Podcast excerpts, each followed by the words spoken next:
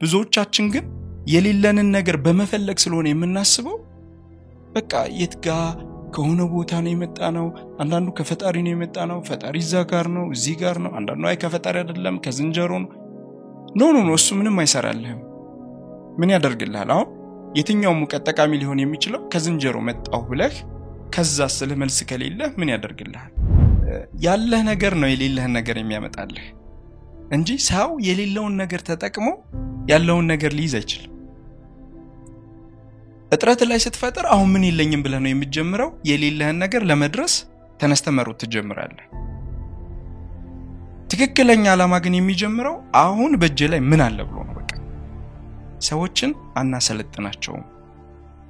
ሰዎች መንገዳቸውን እንዲጓዙ ከነገርናቸው መንገዳቸውን እንዲጓዙ የፈጠረላቸው ፈጣሪያቸው እንዴት እንደሚጓዙ ይነግራቸዋል ብለን ነው የምናየው።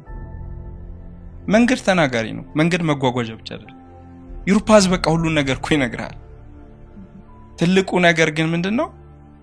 path ውስጥ ላይ ይዘህ የገባኸው እግርህን ብቻ ነው ወይ አእምሮን ጨምር።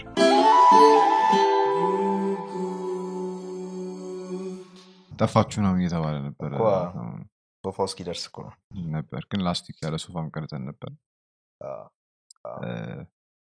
ያው እስቲ የአዲስ ስቱዲዮችን ላይ ትንሽ ዲዛይን ለውጦች ምናምን እያካሄድን ነበር፣ እየሞካከርን ነበር። ያው የመጀመሪያው ሰው ነው እሱ በሶፋ ሲቀርጽ? ተመችቶት እንዲህ ብሏል ቆንጆ ነው። በጣም ያምራል። ቀለል ያለ ነው። ወድጀዋለሁ። እናመሰግናለን። አይ ከዚህ በኋላም ብዙ ነገሮች እ፣ የሚስተካከሉ ይኖራሉ ብለን እናስባለን፣ የሚሻሻሉ። anyways እሱን ካነሳን አይቀር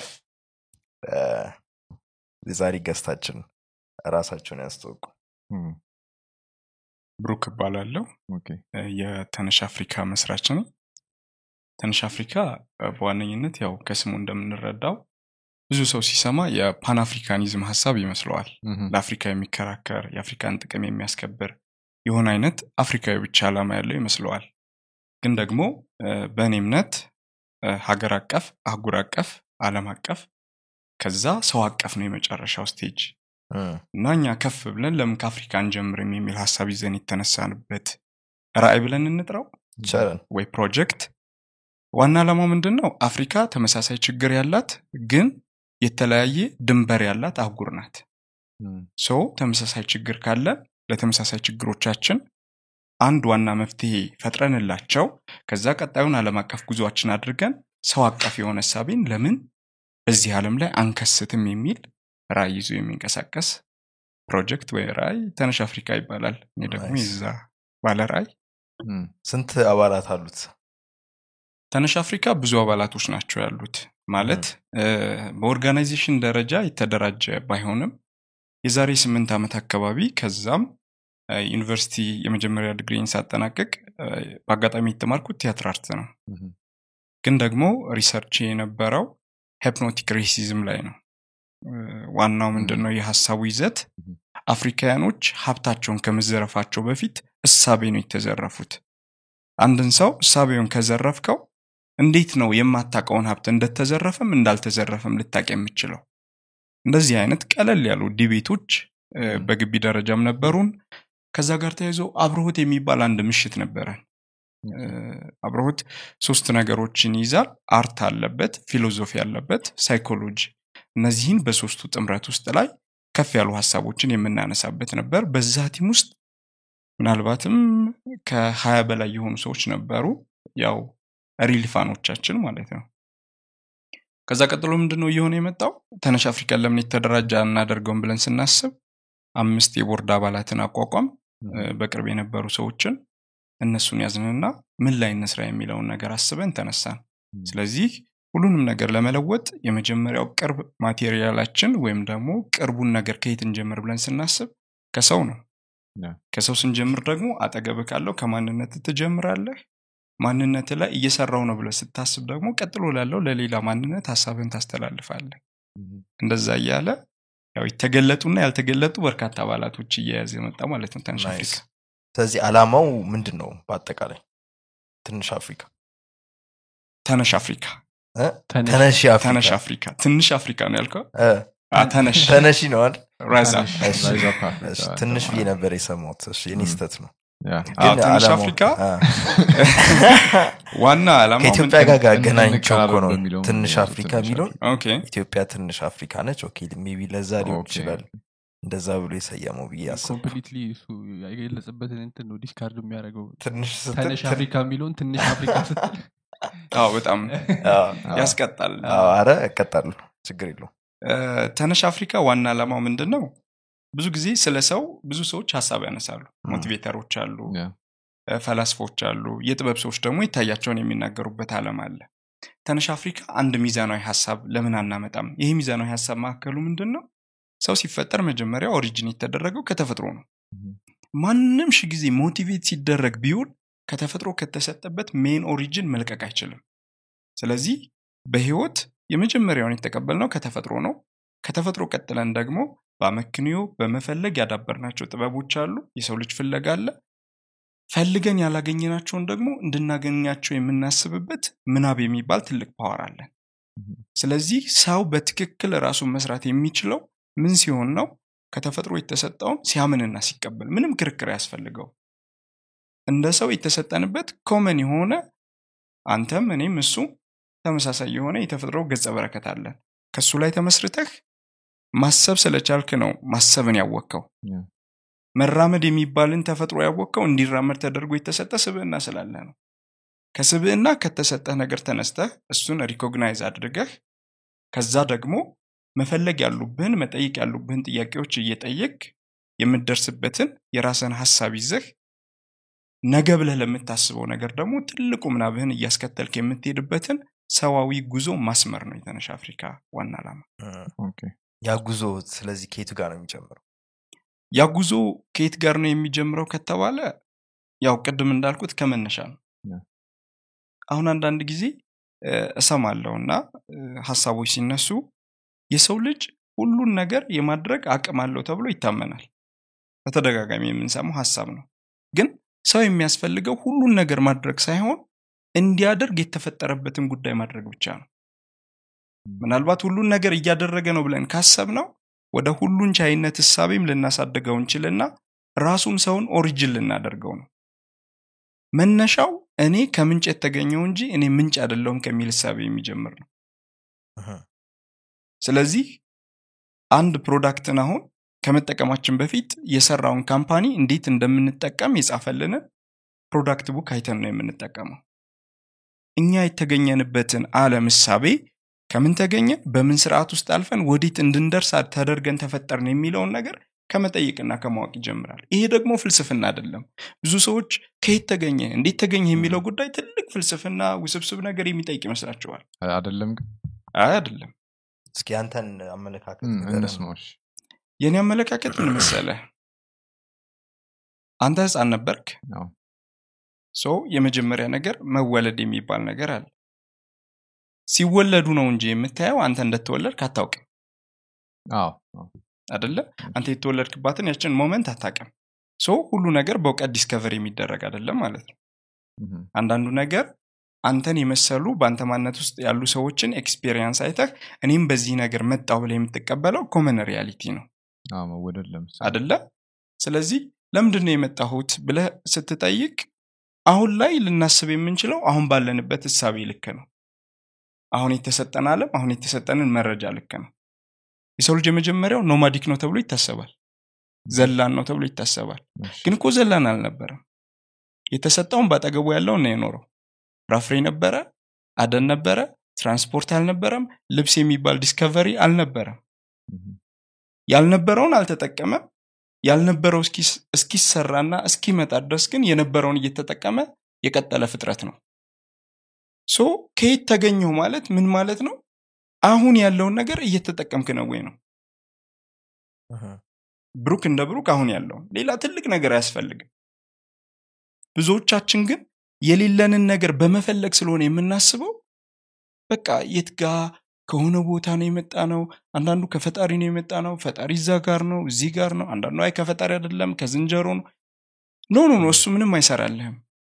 ምን ያደርግልሃል? አሁን የትኛውም ሙቀት ጠቃሚ ሊሆን የሚችለው ከዝንጀሮ መጣሁ ብለህ ከዛ ስልህ መልስ ከሌለ ምን ያደርግልሃል? ስለዚህ ከየት ነው የመጣሁት? ነው የምትለው? ወይስ ጭራ- ጭራሽ እሱ ጥያቄ ማተር አያደርግም? ከየት ነው የመጣው ከየት ነው የመጣህበትን ማወቅ አለብህ። ሰው ተፈጥረህ ነው የመጣው አዎ። አደለ መፈጠሩን ያመነ ሰው ፈጣሪ እንዳለ ማመን አለበት። ከተፈጠረ ተፈጥር ያለሁ ባልክበት በዛው ቅጽበት ፈጣሪ አለ ብልሃል በቃ። ስለተፈጠርኩኝ ፈጣሪ አለ። ግን እሱ ደግሞ ሌላ ምን አንዳንድ ሰዎች ጋር ምን ጥያቄ ያነሳል ፈጣሪውን ማን ፈጠረው የሚሉት? አሀ ፈጣሪውን? ማን ፈጠረው? አዎ፣ አሁን ፈጣሪውን ማንፈጠረው የሚለው ጥያቄ ትልቁ የሚወርቅበት ምን ላይ መሰለህ? ፈጣሪ ካልክ በኋላ ምን ፈጠረው ማለት አችልም እኮ በዛው logic እኛም ተፈጠርን ማለት አንችልም። አንተ ፈጣሪ ከሆነ። አይደለህም በሱ አገላለጽ? እኮ አሁን ፈጣሪ ተባለ አይደለም? ፈጣሪ ብለህ ስሙን name ያረከው ማን ፈጠረው አትለው አይ እኔ ተፈጣሪ ከሆንኩኝና እኔ ፈጣሪ ካስፈለገኝ እኔን ከፈጠረኝ ነገር በላይ ማን ነው ከኔ በላይ እኔን የፈጠረኝ ነገር ነው ፈጣሪ የሚያስፈልገው። ምክንያቱም እኔ እንድኖር የሚፈጥረኝ ነገር ካስፈለገ እኔን እንድኖር የሚያደርገኝ ነገር ደግሞ ከኔ በላይ የሚፈጥረው ነገር ሊያስፈልገው ነው ማለት ነው ያንን ነው ያልኩህ። ቅድም ውስብስብ እውቀት አይደለም የተፈጠርንበትም ያልኩህ። አንተ የፈጠረህን ስርዓት ካወክና በፈጠረ ስርዓት ውስጥ መኖር ነው እንጂ ያንተ responsibility የፈጠረህ ማን ፈጠረው የፈጠረህ ከየት መጣ ብለህ የመጠየቅን ኃላፊነት አልተሰጠህም። ያንን state ም በሰው ውስጥ ላይ እንዲኖር አልተፈቀደም። ያልተፈቀደልህን ትልቁን ሀሳብ ስላነሳህ ብቻ ወደሆነ ትልቅ ጉዳይ ትደርሳለህ ማለት አይደለም። ሰው በሰው አቅም የተፈጠረ በሰው ምናብ ልክ የሚኖር ሰዋዊ ሀሳብ ያለው እውቀቱ በሰው የእውቀት ልክ ብቻ የተገደበ ነው ብዬ የጀመርኩበትም ትልቅ ምክንያት ይሄኛው ይመስለኛል። እሱ. አሁን በሰው እውቀት ልክ ብቻ የተገደበ ስትል ከምን ጋር compare እያደረግከው ነው? ገደብ ያበጀህለት በምን ዙሪያ ነው? ሰው በሰው ልክ ስትል አሁንም ሰውን ነው እንደ. reference እየተጠቀምክ ያለው። በሰው ልክ ስል ሌላ ሰው ሳይሆን ሰው ሰው የሆነበት የስብዕና ሚዛን. እሱኛው አለ አደለ አሁን አንዳንዱን ነገር እናየዋለን እንሰማዋለን እናደምጠዋለን ከዛ ደግሞ እናስበዋለን እናሰላስለዋለን። ይህ እኮ የተፈቀደ ነው። ማንኛውም ሰው ጋር አለ። በዚህ ልክ የምንኖራቸው ኑሮዎች እየኖር ከዛ ደግሞ መጠይቅ የሚባል ነገር አለ. ጥያቄውንም እየጠየቅን እናልፋለን። የህይወት ፓዙ መጠየቅ መልስ የሌለውም ነገር እየጠየቅክ ልትኖር እኮ ትችላለህ። ብታገኝለትም ባታገኝለትም ግን ከዋና ጭብጣችን እንዳንለቅቅ የተነሽ አፍሪካ ዋነኛ ሀሳብ ይህኛውን philosophical ጉዞ ማሰብ ሳይሆን አሁን ሰው ብለን ያገኘነው ሰው አለ. እዚህ ጋር ጎረቤት ጋር የምታየው እኔን የምታየኝ ብዙ profession ኖሮት ከዚህም ከዚያም የሚሯሯጠው የሰው ዘር አለ። yeah። የሰው ዘር የተሰጠውን የመጨረሻውን አቅሙን የሚጠቀምበት ይሄ መገነጢሳዊ ኃይሉን እንዴት ነው ማውጣት የሚቻለው የሚለውን መመለስ ነው. እንዴት ነው ያንን የምታደርጉት okay እሱን ልናደርግ የምንችለው አሁን አይተህ ከሆነ ማንም ሰው ስኬትን ይፈልጋል ታላቅ መሆንን ይፈልጋል. ግን በምንድን ነው ታላቅ የምትሆነው ስትለው እጁ ላይ soft skill የለም በዚህ ብሎ ሊያስረዳ የሚችል ነገር የለም። አንደኛው ትልቅ መሆንን መፈለግና ትልቅነት የሚፈልገውን ነገር demarcation በማበጀት ነው. የሰው ልጅ በተፈጥሮ ለራሱ የተሻለውን ነገር የመምረጥ ችግር የለበትም አዎ። ለራሱ ሲቆርሱ አያሳንሱ አያሳንሱ ነው ግን ደግሞ ለራስህ ስቆርስ አላሳንሰውም ብለህ የምታስበውን ያንን ትልቁን ነገር ለመድረስ ስትነሳ የሚያደርስ transportation የቱ ነው ነው? ይህ ካልተጠየቀ ምንድን ነው የሚሆነው? ተራ ጫጫታ ነው የሚሆነው የሰው ጉዞ. በምንድን ነው እዛ ጋር የምትደርሰው ነው? okay ትልቅ ህልም አለ ትልቅ ራዕይ አለህ የሚታይ ትልቅ የሆነ ከተማ አለ የምትደርስበት ትልቅ የሆነ ሀሳብ አለ ይሄ ሁሉ በአንተ ውስጥ የተፈጠረው ምስል አሁን ካለህበት እስከሚታይ ምስል ለመድረስ የምታደርገው ጉዞ በምን ሂደት ውስጥ ያለፈ ነው የሚለውን ጥያቄ መመለስ ነው. እሱን ለመመለስ ደግሞ የሚገርምህ ነገር እኔ ስልጠና ሰልጥኜ የምሰጠው ጉዳይ አይደለም። እኔ አስብልህ እኔ መንገድህን አሳይቼ አንተ የምትጓዝ ከሆነ ለአንተ ለማሰብ የተፈጠረው ተፈጥሮ አያስፈልግህም ነበር። ጅስት ምን ማድረግ ነው የመጀመሪያዋን እሳት መጫር የእናንተ እቅዳችሁ የመጀመሪያውን እሳት መጫር ነው የመጀመሪያዋን እሳት መጫር ሰው የሚያስብ ተፈጥሮ እንደሆነ ማስረዳት ምን እንደሚያስብ ግን መወሰን የኔ ድርሻ ሊሆን አይችልም. ምን እንደሚያስብ ሰውን የምትወስንለት ከሆነ በአንተ ሀሳብ በአንተ የስኬት ትርጉም በአንተ የራይ ትርጉም አሁን እንኳን እየተነጋገር ነው ባለው ሀሳብ ልክ ይሄ ነው ሀሳብ ይህንን አስብ የምትለው ከሆነ የማሰብ ተፈጥሮውን እየቀማው ነው እንጂ exposure share እያደረግከው አይደለም እውቀት እየጫንክበት አይደለም ሀሳብ እያካፈልከው አይደለም. ግን ምንድን ነው ትንሽ ሞተሩ ስታንቀሳቅሰው ቢያንስ የማይንቀሳቀስ ከሆነ የሚንቀሳቀስ ተፈጥሮ ባጠገቡ እንዳለ እንዲመለከት ማድረግና መንቀሳቀሱን አበርትቶ እንዲቀጥል ማድረግ ነው። ስለዚህ እነዚህን የህብረተሰብ አካላት እንዴት ነው የምታገኟቸው? እንዴት ነው target የምታደርጓቸው እስካሁንስ ከምን ያህል ሰው ጋር interact አድርጋችሁ ምን ምን አይነት feedback ኦች አግኝታችሁ በጣም ጥሩ ጥያቄ። እኔ ብዙ ጊዜ የነበረ ቆይታ የሚዲያ ቆይታ አልነበረም። አርሶ አደሩን የማገኘት እድል ነበረኝ እና አንድ ያጋጠመኝ አንድ አርሶ አደር በአጋጣሚ አንድ የግብርና ባለሙያ ወደ አካባቢያቸው ይላካል። የተላከው የግብርና ባለሙያ ዘመናዊ ግብርናን ለማስፋፋት የሚጠቅሙ ስልጠናዎችን ይሰጣቸዋል። ምንድን ነበር ሲያደርጉ የነበሩት? ረጅም ጉድጓድ ቆፍረው የከብቶችን ፍግ አመዶችን በሙሉ በመሰብሰብ እዛ ቦታ ላይ ካከማችሁ በኋላ አውጥተው ከረጅም ጊዜ በኋላ እርሻቸው ላይ ከተጠቀሙት ማዳበሪያ የሚሆን ይነግራቸዋል። ይሄ ሰውዬ እዛ ቦታ ሄዶ ይህንን እውቀት ከተናገረ በኋላ የ experience ሙሉ በሙሉ ጠፋ። ከዛ በፊት ግን ነበረ። እንዴት ነበረ ብዬ ስጠይቃቸው ያው አመዱም ነበረ ፍጉም ነበረ የምንደፋበት ሌላ ቦታ ስለሌለን ወስደን እርሻው ላይ እንደፋው ነበር።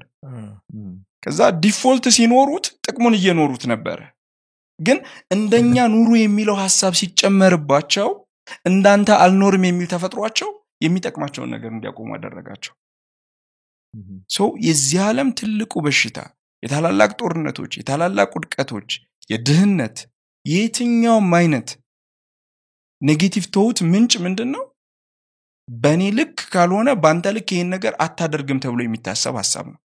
ሌላ አንድ ነገር ልጨምርልህ።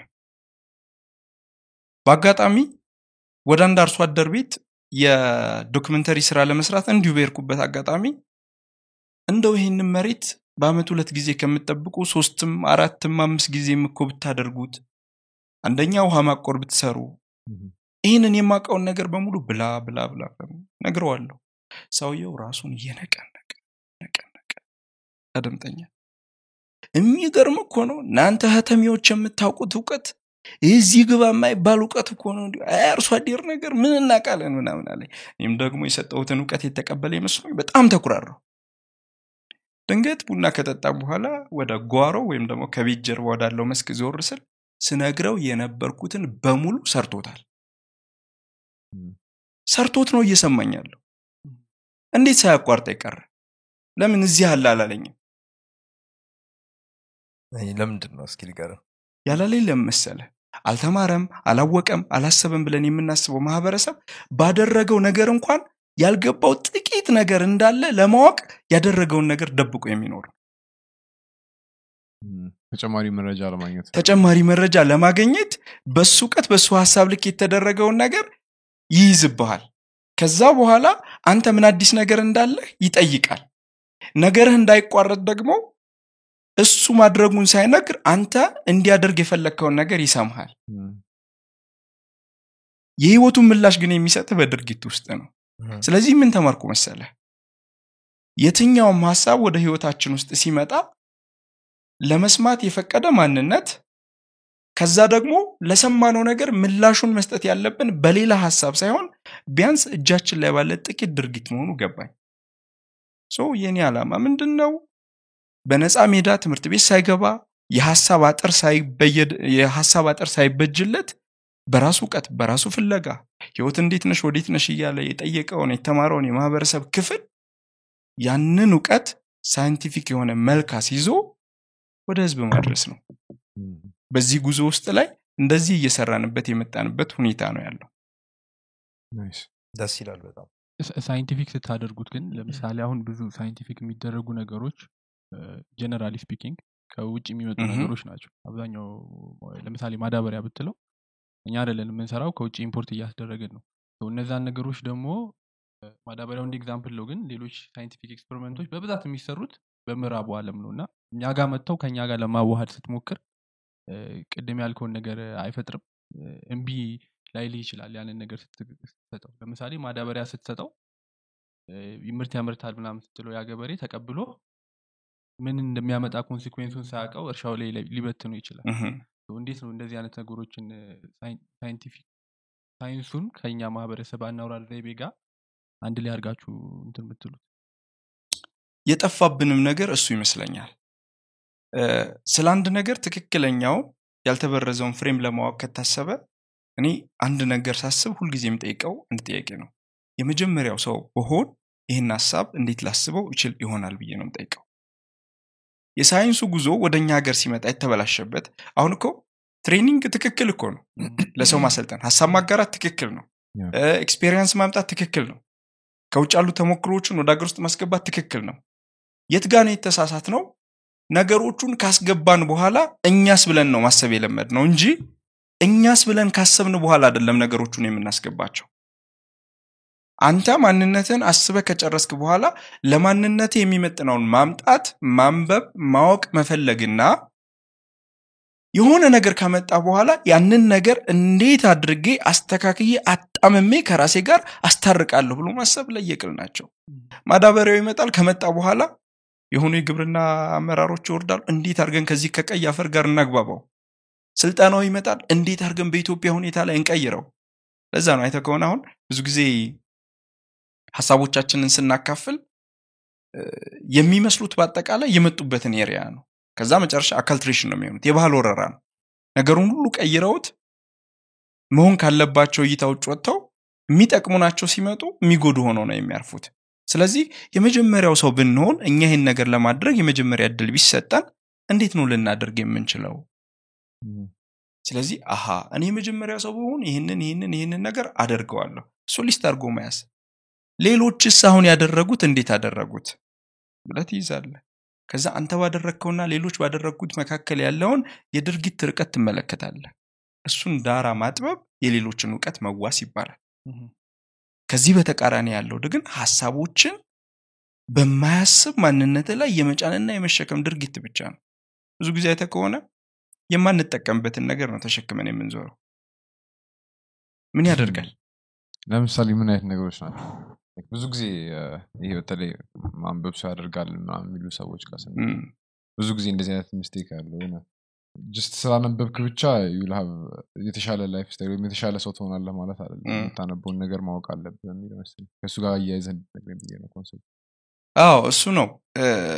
ምን መሰለ ሁሉን ነገር promote የሚደረግብን እኛ ሰዎች ላይ አሁን ያነሳት አንዲት ደስ የምትል ቃል አለች። የተሻለ ህይወት አየ የመጀመሪያ የሚሰጥ ፕሮጀክት የተሻለ ህይወት። imagine የምታደርገው ማንበብ ሙሉ ሰው ያደርጋል። ማንበብን አይደለም ሙሉ ሰው መሆንን የመጨረሻ last product ኡን በአእምሮ እንድታጣጥም ከተደረግክ በኋላ ነው ሂደቱ የሚሰጥህ። እንጂ ሂደቱን አጣጥምህ አይደለም ውጤቱ ላይ የምትደርሰው። እሱ ምን ይጎዳሃል? የአንድ ነገር ውጤቱ ሳይሆን ሰውን የሚቀይረው ወደ ውጤቱ ለመድረስ የሚሄድበት የመንገዱ ጉልበት ነው የመንገዱን ጉልበት እንዳትሄድ በተደረክበት ምክንያቶች ሁሉ ያንተን የህይወትን የጉዞውን መስመር እያጣመምክ ነው የምትሄደው። አንድ ጊዜ ምን አጋጣሚ መሰለ እዚህ መገናኛ አካባቢ አንድ ልጅ ወደ እኔ መጣና ወንድሜ በጣም ህይወትን የሚቀይር አንድ ጉዳይ ልነግር እፈልጋለሁ አለኝ። እና ህይወቴን የሚቀይር? okay እሺ። ኢየሱስ ያድናል አይ። እና ህይወቴን የሚቀይር ጉዳይ ልትነግረኝ ነው? በጣም ደስ ይለኛል። ቡና እየጠጣ እናውራ። እሺ። በድንገት እሱ እያወራኝ ሌላ አንድ ተጨማሪ ሰው መጣ። ማለት የሚመስልህ መገጣጠም ነው የሚመስልህ ድንገት። አይገርምህም? በድንገት እኮ ነው የመጣው። በቃ ያንተ ህይወትማ ሊለወጥ ነው። ምልክቱ ነው አለኝ። አይ ምልክቱ ከሆነ ብለ ደግሞ ሳያው የሚያምኑ ብጽዋን ናቸው አልኩኝና መቀመጤን አበዛው ተቀመጠ። ሁለተኛውም ልጅ መጣ። መጥቶ እስኪ የተሻለ ህይወት ትፈልጋለሁ እንደሚ? እስኪ የተሻለ የምትለውን ንገረኝ የሚል ጥያቄ አስከተልኩ። ጥሩ መኪና እንዲኖር ትፈልጋለ ጥሩ መኪና ካለ በኋላ ጥሩ ቤት እንዲኖር ጥሩ ትዳር ጥሩ የምትላቸው ነገሮች በሙሉ ያንተ እንዲሆኑ ትፈልጋለ ጠየቀኝ። ይው ጥሩ መኪና ሲልክ አእምሮ ውስጥ ላይ የሚደረደሩ የመኪና ድርድሮች ተዋጠቀኝ ጥሩ ትዳር ሲልህ በቃ ኢትዮጵያ ደግሞ የቆንጆ ችግር የለባትም። እነዚህ ቆንጆ ረጅም አጭር ጠይም ጥቁር ውስጥ። የቆንጆ ምስሎቹ በሙሉ አንተ ውስጥ ታጭቀው ከጨረሱ በኋላ ትፈልጋለህ ነው ያለ okay እሺ አልኩት እነሱ ነገሮች እኔም ሰው ነኝ እፈልጋለሁ። ግን መኪና ሳይፈጠር በፊት ቢሆን እኔን ያገኘ ምን ልሰጠኝ ትችላል ያው ጋሪ። ጋሪ። አሪፍ ጋሪ አሪፍ ጋሪ። ጋሪ ሳይፈጠር በፊት ቢሆን?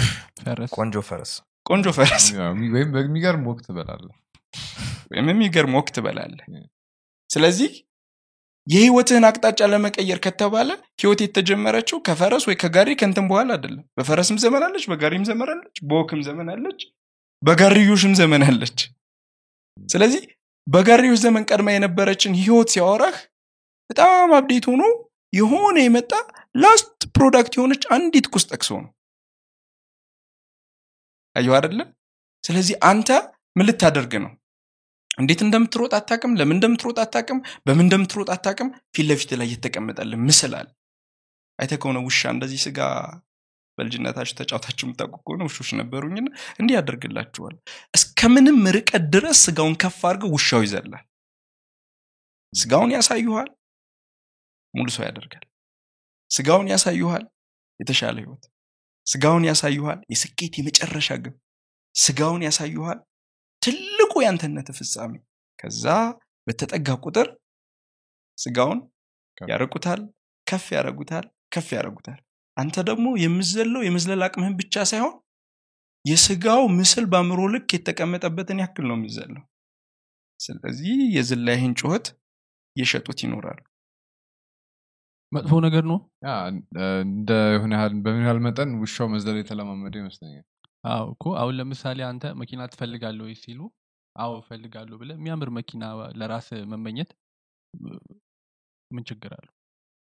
okay እንደምንኖርበት society አሁን capitalist society ስለሆነ አሁን ባለንበት የሰው ልጅ ያኗኗር ሁኔታ ምናልባት መኪናዋን chase እያረክ ሞተር ትገዛ or በእግርህም ብዙ ልትሄድ ትችላለህ። ገብቷል? ግን አላማ ማስቀመጥ ወደፊት ያንን ነገር አደርጋለሁ ብለህ ማስቀመጡ ምን ችግር አለው? ችግር የለውም። ችግር አለው ሳይሆን የኔ ሀሳብ አላማ የሚቀመጠው እ፣ እኔ? ያለኝ ነገር ላይ ነው እንጂ እጥረቴ ላይ አላማዬን አላስቀምጥም። ስለዚህ እሱን ሀሳብ በደንብ አስረዳ። አዎ። እጥረት ላይ አላማ ማስቀመጥና ያለህ ነገር ላይ አላማ ማስቀመጥ የተለያዩ ናቸው። ያለህ ነገር ነው የሌለህን ነገር የሚያመጣልህ እንጂ ሰው የሌለውን ነገር ተጠቅሞ ያለውን ነገር ሊይዝ አይችልም። እጥረት ላይ ስትፈጥር አሁን ምን የለኝም ብለህ ነው የምትጀምረው? የሌለህን ነገር ለመድረስ ተነስተ መሮጥ ትጀምራለህ? ትክክለኛ ዓላማ ግን የሚጀምረው አሁን በእጄ ላይ ምን አለ ብሎ ነው። በቃ የተነሽ አፍሪካም ዓላማ ነው። አሁን ምን እያደረግኩ ነው? አሁን ምንድን ነው እያደረግኩ ያለሁት? ጉጉት ፖድካስት ጋር ቁጭ ብዬ ሀሳብ እያወራሁ ነው ያለሁት። ሀሳቤን ለሚገዙ ሰዎች በተሻለኝ አቅምና በምችለው መልኩ ለመሸጥ የተፍገመገምኩ ነው። ሰው እጄ ላይ ያለው ይሄን ነው።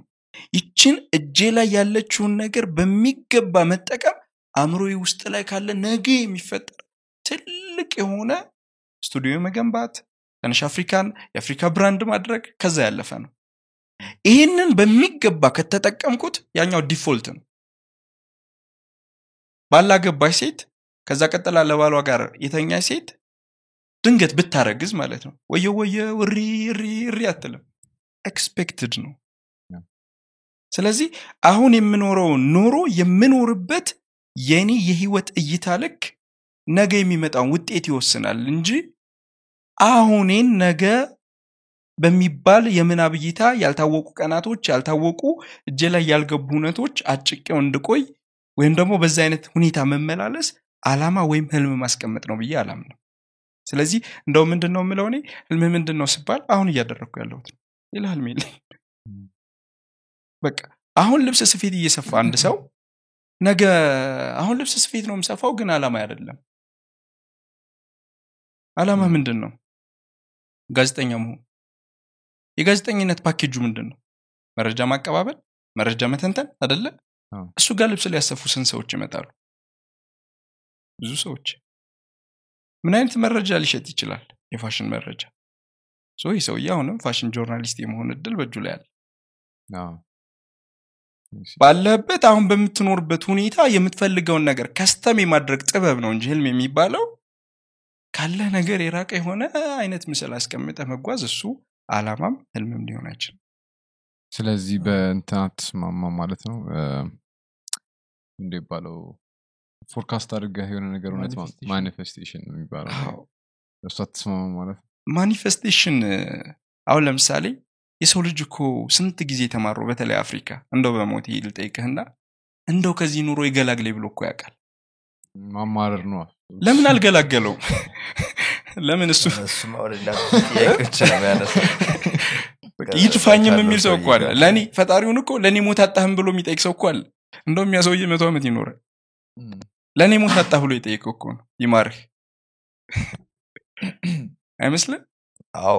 አይ እንደዚህ ነገሮች በተለያዩ መንገድ ታያቸዋለህ ብዬ ነው ማስበው እና እ፣ ነገሮችን forecast ማድረግ የራሱ ጥቅም አለው ብዬ ነው ማምነው እኔ። እና ወዴት እየሄድኩ ነው የሚለውን ነገር ሁሌ ከጭንቅላታችን ማጣት የለብንም።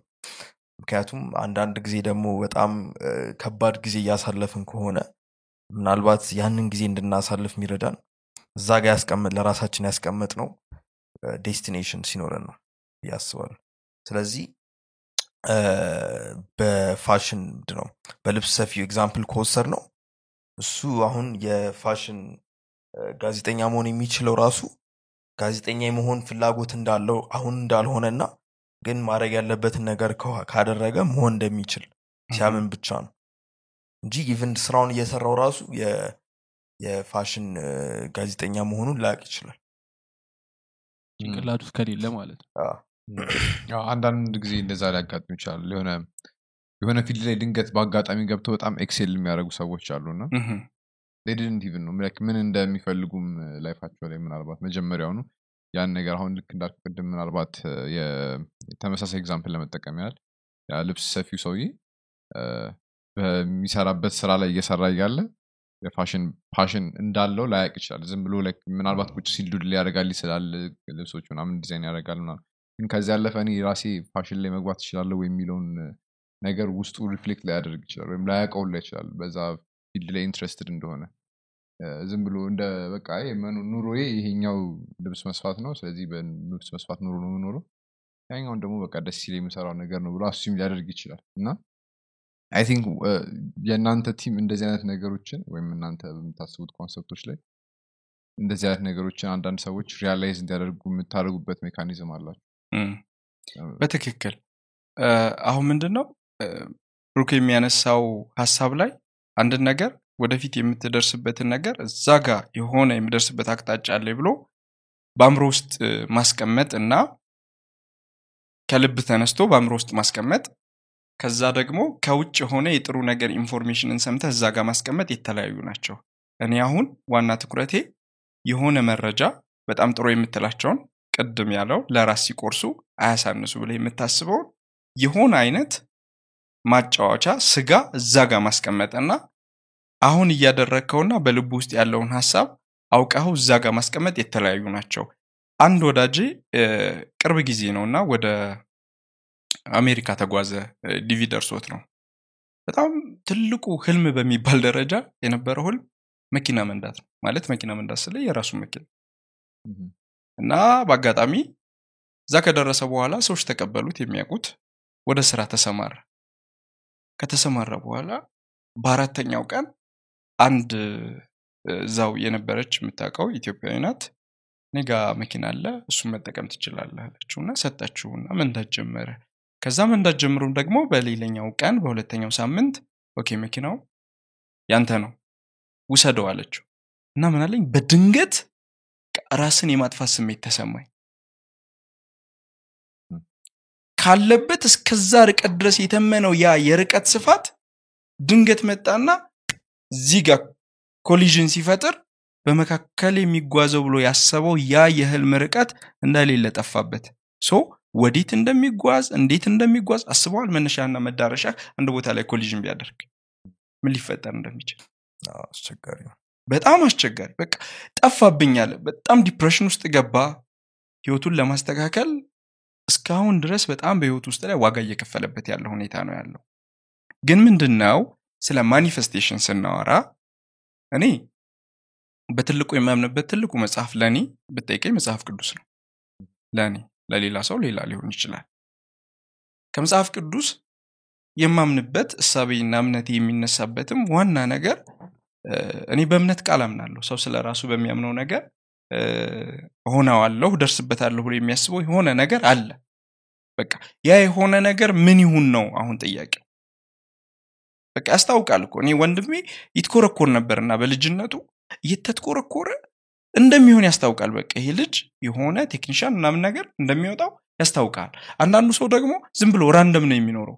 የተሰመረ መስመር ስላለ አታውቀውም በነገራችን ላይ እኛ አንድ ሰው ጋዜጠኛ መሆኑን እኛ ሀገር የሚያውቀው የሆነ ዩኒቨርሲቲ ገብቶ journalism department ገብቶ recognized ሲደረግ ሲመረቅ ብቻ ነው።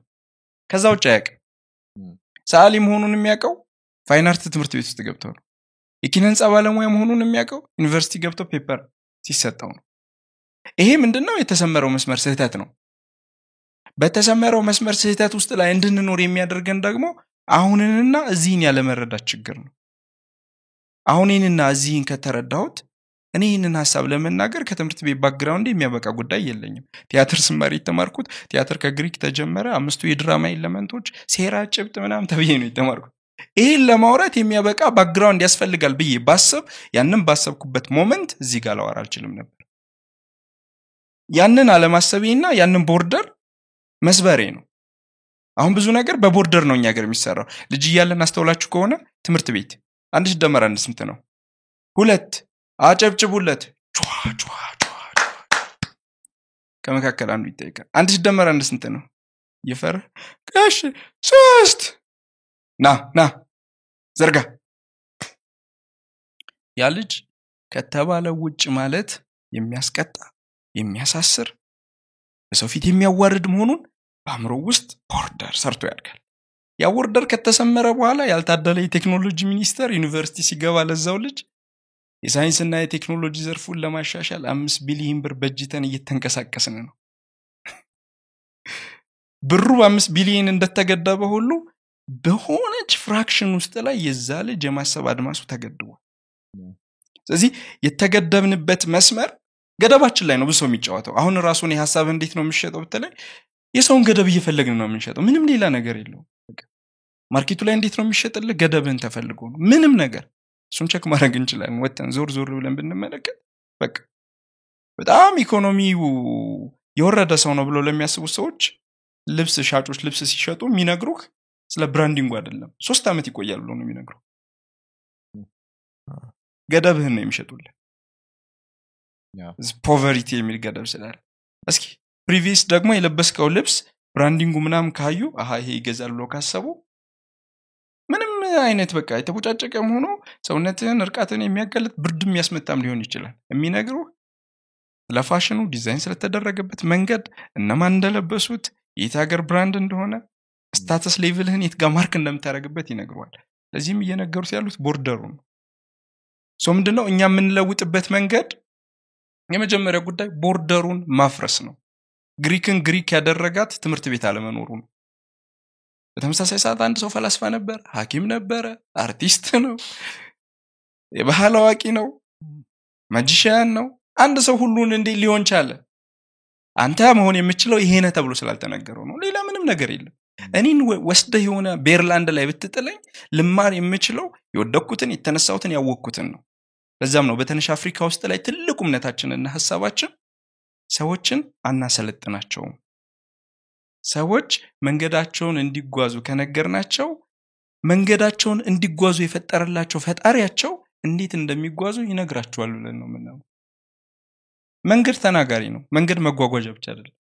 your path በቃ ሁሉን ነገር እኮ ይነግርሃል። ትልቁ ነገር ግን ምንድን ነው path ውስጥ ላይ ይዘህ የገባው እግርህን ብቻ ነው ወይ አእምሮን ጨምር?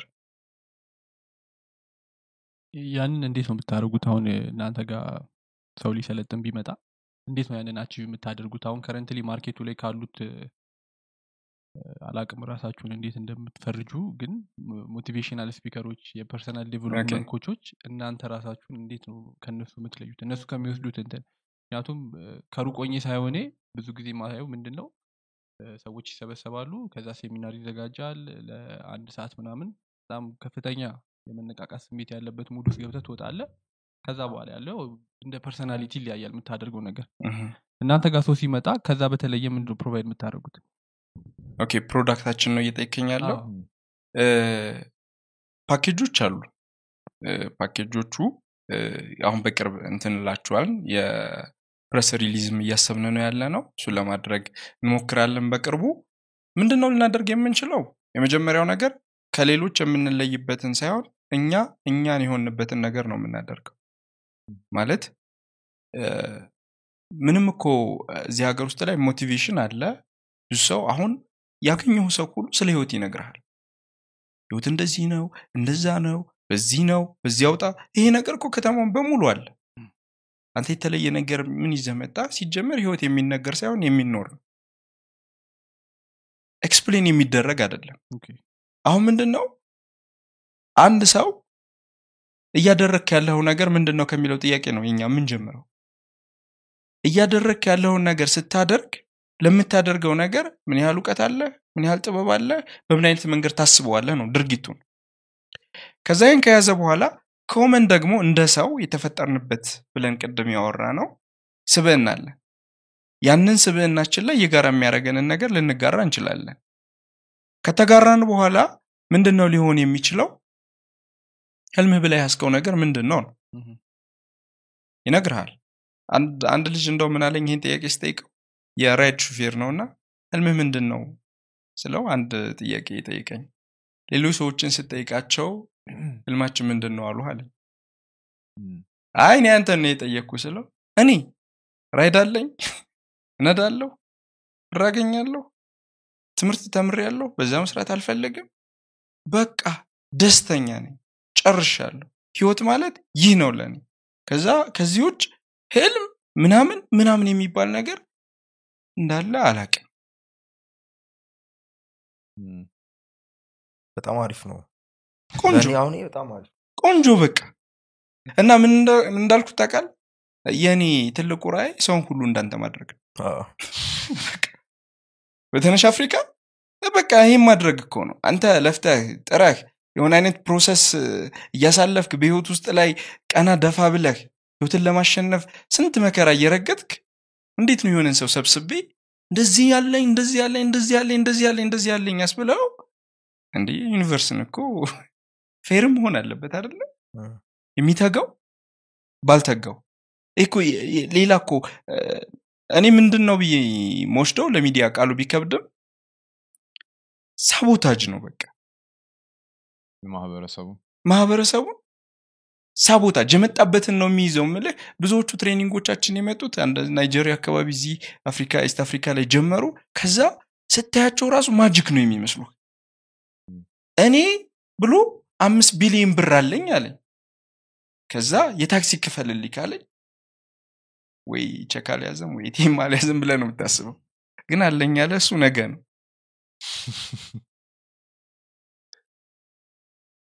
ከባድ ነው ትንሽ። ከባድ ነው። ግን አምስት ቢሊዮን ብርም ሚሊዮን ብርም አለኝ ማለቱ አይደለም ከባዱ ለእኔ እንዴት ሀሳብ አለኝ ማለት የማይደፍር ሰው አምስት ቢሊዮን ብር አለኝ ለማለት ደፈረ የሚለው ነው ትልቁ ጥያቄ። ያለህን አለኝ እንዳትል ከ- ከተደረግ የሌለህን አለኝ እንድትል ከተደረግ ምንድን ነው behind ያው ቅድም እንዳልነው manifestation ይሆናል። እኮ manifestation እኮ ማለት የሌለህን ነገር manifest እንዲሆን ሊሆን ይችላል። እንቀበል። በሀሳብ ደረጃ ማስቀመጥ ያለህንስ? አዎ፣ ያለህማ already እኮ recognize ለምን አታደርገውም? አለኝ አትለውም። እርግጠኛ manifestation እኔ እንደምረዳው ከሆነ አለኝ ብለህ አስበ ተነስተህ ከዛ ይኖርሃል። እንደምረዳው ከሆነ ግን የመጀመሪያ የሌለህን ነገር ነው አለኝ ብለህ የምትጨምረው እንደዛ ብለህ ካሰብክ ያው አይኖርህም. ነገር ነው ስለዚህ አለኝ ነው ገና መጀመሪያ አይሰራም እንደዛ ብለህ ከጀመር አ፣ ነበረኝ ነው በቃ ምሳሌ ሁሉ ገበሬ ነው። ይቅርታ እንግዲህ. እኔ ከአርሶ አደር ቤተሰብ ነው የመጣሁት። የገጠርም ልጅ ነኝ። እሱን experience ስላደረግኩት ብዙ ማወራው ስለ ከብቶቹ ስለ ጅራፉ ነው። እንግዲህ ከብትና ጅራፉን ወይ በትርጉም? አይ እናውቃለን።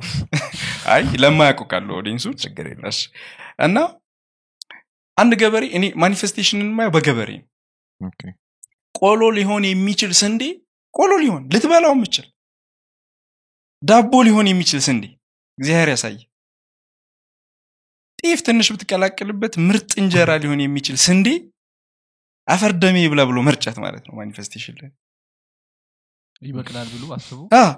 በቃ አየው ምንድን ነው current interest ህን በቃ አይ ይሄ ነገር ይቅርብኝ ብሎ እዚህ ጋር መርጨት ነው። እንደውም አንድ ቦታ ላይ እየተናገርኩት ነበር እና ከገበሬው ምሳሌ ቀጥዬ ትልቁ የ manifestation ለእኔ ምሳሌ ፍቅር እስከ መቃብር ነው። manifestation ለምትፈልገው ነገር አሁን የሚያስፈልግህን ነገር አፈርደሜ ማስበላት ነው። ሰብለ ወንጌልና በዛብህ ታላቆቹ የፍቅር ምሳሌ። በጣም ወደደችው በነፍሷ አከበረችው። እሱን ተከትላ የትም ለመግባት ወሰነች።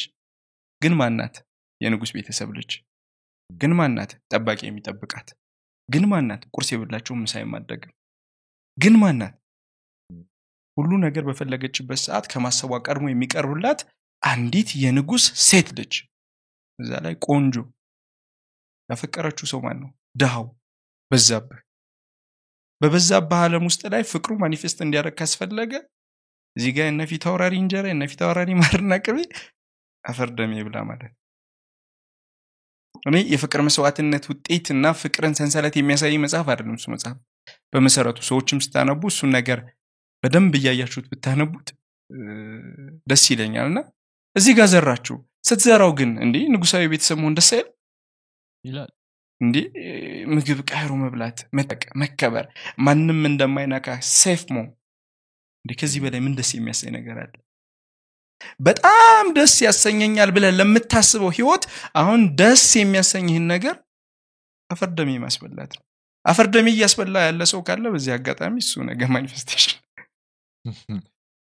I guess ያው ያለውን energy እዛ concept ላይ ወይም እንትኑም ይበቅላል ብሎ አምኖበት ስለሆነ ወደፊት ያበቅላል ብሎ ስላመነበት ሊሆን ይችላል።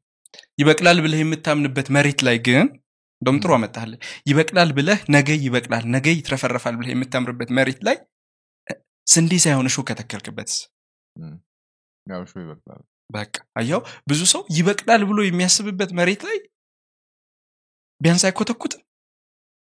ቢያንስ አይዘራ ቢያንስ አያለሰልሰው ቢያንስ ትንሽ ፐርሲቪር ያደረግ ሰው ሁሉም ሰው አንተ ያ መሬት አለው ብለህ ታስባለህ?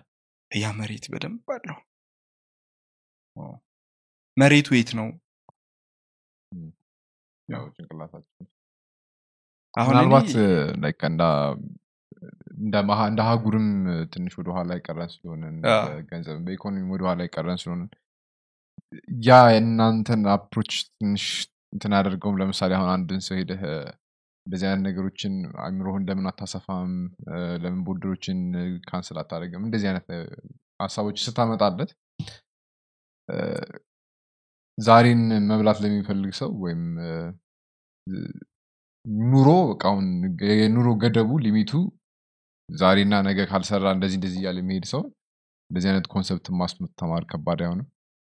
ወይም ስንዴ ያንን ስንዴ እርቦት መብላት የፈለገን ሰው ዝራው ይበቅላል ብሎ ማሳመን። እስከሚቀጥለው አመት ዝራውና ይበቅላል ማሳመን አይከብድም። እንግዲህ የዘሪው ምሳሌ ልል ነው አሁን በዚህ በገበሬው ከቀጠልኩ ከገበሬው ወጣ እንበልና ሁሉም የተሰጠን ነገር ውስጥ ላይ ሁለት አማራጮች አለን ብለን እናስባለን። ምንድነው የምታስበው? የአሁን ያለህበትን ሁኔታ የራበው ሰው የሚያስበው ስለምንድን ነው። ስለ መብላት ነው ድሪመር ለመሆን ግን የግድ ምን ያስፈልግሃል? ሲርብህ የጠየቀ መብላት ነው አደለ ከተጠየቀው ውጭ ማሰብ ይጠይቃል አንደኛው ጉዳይ። እሱ ነው። እሱ ካልሆነማ ሁሉም ሰው እኮ እዛ ጋር መድረስ ይችል ነበር። ይሄ አንደኛው criteria ነው አሁን ርቦኛል ምንድነው የሚጠይቀኝ? ምግብ። አይ በቃ። ይህንን የዘለለ አንድ ነገር ማሰብ ይችላል እዚህ ጋር የተጠየኩት ምን? አሁን የሚባል ሁኔታ በእኔ ሁኔታ የተገለጠውን ነገር መዝለል። እሱ አንድ criteria ነው። ከዛ ማለፍ ሲል ደግሞ በህይወታችን ውስጥ ላይ ብዙ ጊዜ ስንዴውን እንዳነሳ ነው ስንዴውን ቆሎም ማድረግ ይቻላል። ስንዴውን እንጀራ ማድረግ ይቻላል። ቆሎ ያደረገው ሰው ቶሎ መብላት ይችላል። እንጀራ ሊያደርግ የሚችለው ሰው የተሻለ ነገር መብላት ይችላል ግን process መጠበቅ አለበት። ማስፈጨት ማብካት እስኪቦካ መጠበቅ እሳት ማምጣት ምጣድ ማምጣት አለበት። እንግዲህ ትንሽ የጠበቀው እንጀራ ይበላል። በጣም ደግሞ አይ ይቅርብኝ አንጀቴን አስሬ ብሎ ደግሞ የጣለው ምን ያደርጋል? ኩንታል እንትን ይላል። ከዛ በሚቀጥለው ዓመት ቆሎም እንጀራም ሙጌራ መብላት ይችላል። ህይወት ምንድን ነው በዚህ ካየ ነው። ምርጫ ነዋ አንተ ካልመረጥክ በሚያስገድድ ሁኔታ ሁሉ የምትገደድ ከሆነ የተገደድክበትን ሁኔታ አስገዳጅ አቅም የምትፈጥርበትን potential መገንባት አለብህ ነው። ያ potential እንዴት ነው የሚመጣው? ከተሰራ ማንነት ውስጥ ነው የሚመጣው።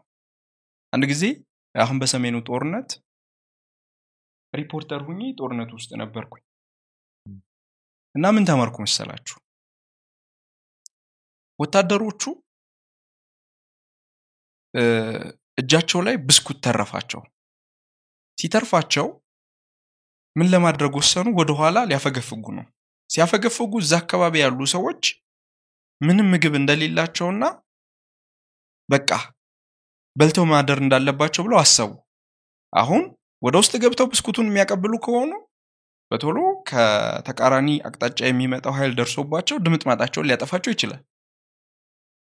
ከዛ በኋላ ተመልሰው ወደ ኦራላቸው የሚሄዱና ወደኋላ የሚያፈገፍጉ ከሆነ ደግሞ በሰላም በህይወት መቀጠል ይችላሉ።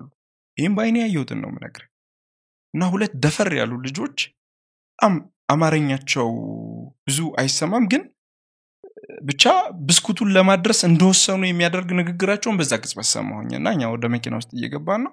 ልክ የብስኩቶቹን ካርቶን ተሸከሟቸውና ወደ ታች ወረዱ። ለህዝቡ ሊሰጡ። ም። አልተመለሱም።